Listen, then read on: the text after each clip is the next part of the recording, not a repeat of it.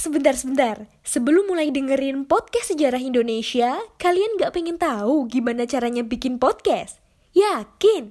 Gak susah kok. Coba deh download Anchor Podcast. 100% mudah, 100% gratis. Terima kasih sudah memilih mendengarkan kami, Poseidon. Podcast yang bikin kalian gagal move on. Saya berbicara di sini sebagai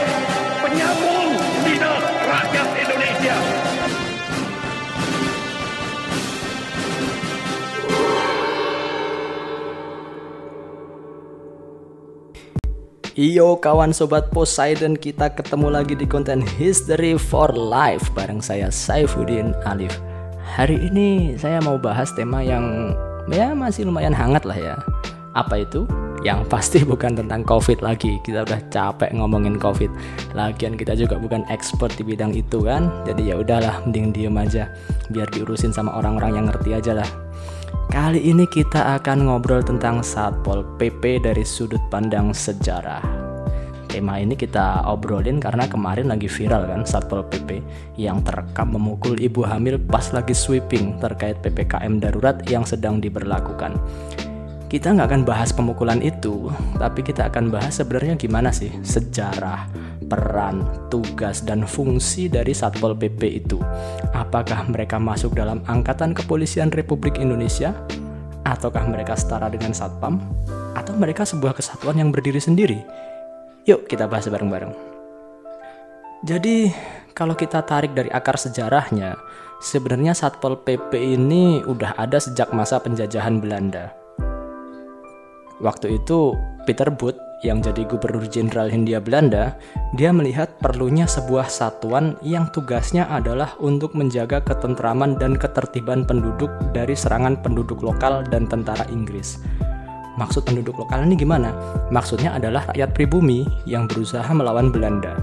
Maka dibentuklah sebuah satuan dengan nama Balyu, yang secara harfiah artinya sebenarnya adalah jurusita.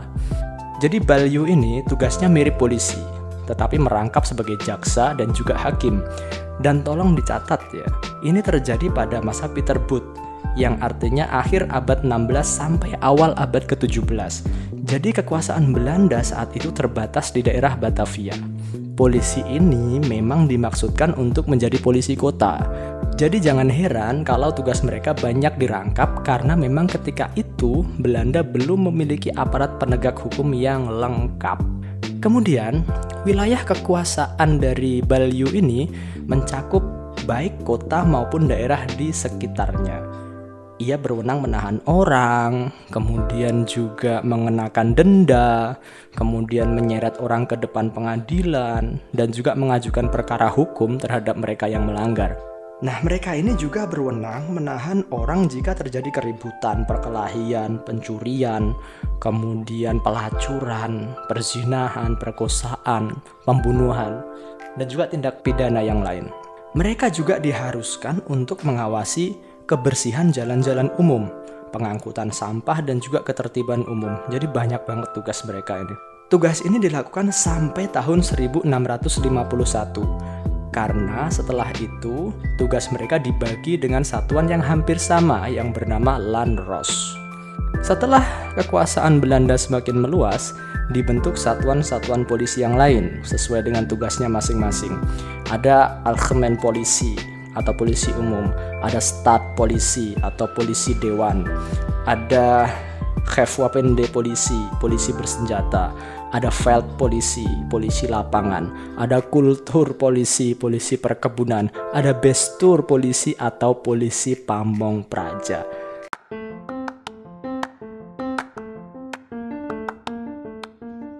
Halo Sobat Poseidon, kalian pasti sudah tidak asing lagi dengan Anchor. Yap, aplikasi penyedia jasa untuk para podcaster pemula dan juga pro. Buat kalian yang pengen mulai nge-podcast, langsung download aja Anchor di App Store ataupun di Play Store. Di sana, kalian bisa nge-podcast dengan banyak banget pilihan background musik. Setelah itu, kalian bisa mempromosikan podcast kalian ke mana pun. Secara otomatis, nanti akan di-sharekan oleh Anchor sendiri. So, tunggu apa lagi? Cus, nge-podcast bareng Anchor. Nah, pada masa Raffles atau tahun 1811 sampai 1815, satuan-satuan polisi ini ditertibkan sampai ke tingkat kawedanan. Kawedanan itu setingkat di bawah kabupaten dan setingkat di atas kecamatan. Di tiap kawedanan dibentuk Station of Police. Kemudian pada tahun 1815, ketika Belanda kembali menjajah Indonesia, keluarlah peraturan mengenai tugas kepolisian pada tahun 1819, yaitu Professional Reglement of the Criminele Rechtvordering bij het Hoge Rechtshof en Raad van Justitie atau peraturan kepolisian bagi bangsa Eropa. Dan kemudian peraturan kedua, Reglement of the Administratie der Politie en de Criminele en Civil Rechtvordering onder den Inlander in Nederlands Indie atau peraturan kepolisian bagi masyarakat pribumi dan timur asing. Menurut peraturan ini, rek polisi atau polisi dari kalangan orang-orang Eropa itu di bawah pengawasan dari jenderal polisi atau pimpinan utama dari semua pegawai kepolisian.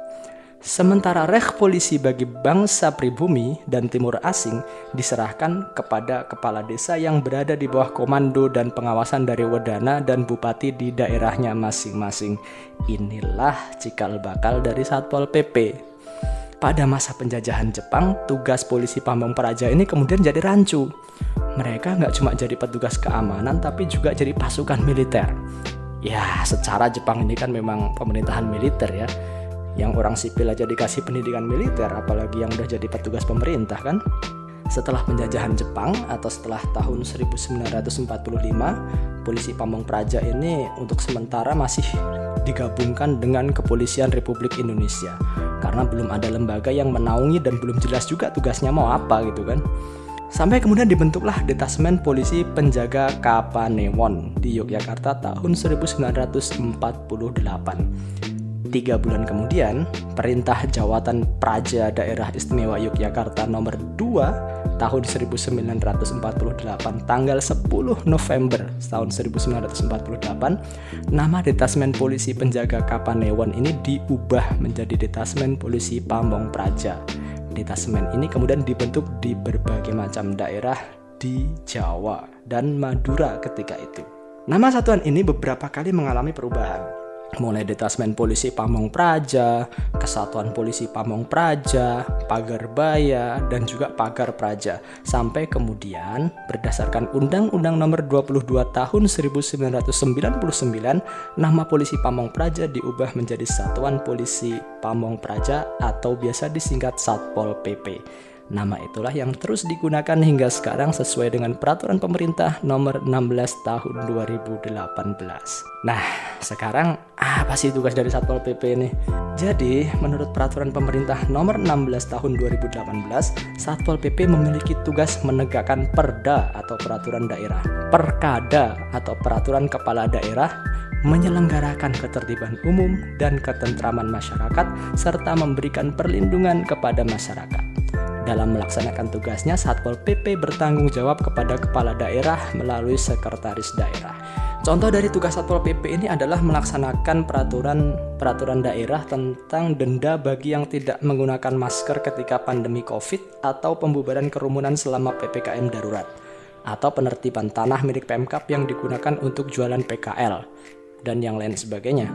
Kemudian Satpol PP juga bertugas untuk menyelenggarakan ketertiban umum dan masyarakat meliputi kegiatan penanganan unjuk rasa dan kerusuhan massa.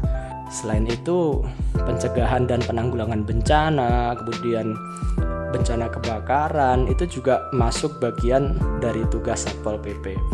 Tapi, semua penegakan aturan yang dilakukan oleh Satpol PP ini sifatnya non justisia, tidak pro justisia Artinya apa? Artinya Satpol PP ini beda dengan polisi yang memiliki kewenangan untuk melakukan tindakan hukum dan memiliki kekuatan hukum yang mengikat, baik itu secara pidana maupun perdata. Nah, kalau Satpol PP nggak begitu. Jadi nggak ada ceritanya Satpol PP melakukan penyelidikan atau penyidikan tindak kejahatan itu nggak bisa. Untuk menunjang tugasnya, Satpol PP ini juga diperbolehkan untuk menggunakan senjata api, tapi dengan izin dari Polri. Jadi nggak sembarangan ya. Sekarang udah clear kan tentang Satpol PP? Jadi satuan ini bukan dibentuk kemarin sore. Panjang sejarah dari Satpol PP ini sampai menjadi Satpol PP seperti sekarang. Oke, kita cukupkan obrolan kita hari ini. Sampai jumpa di lain kesempatan. Tetap waspada, patuhi protokol kesehatan dengan melakukan 5M. Bagi yang belum vaksin juga silahkan mendaftarkan diri untuk divaksin. Saya Saifuddin Alif undur diri. Selamat melanjutkan aktivitas dan sampai jumpa.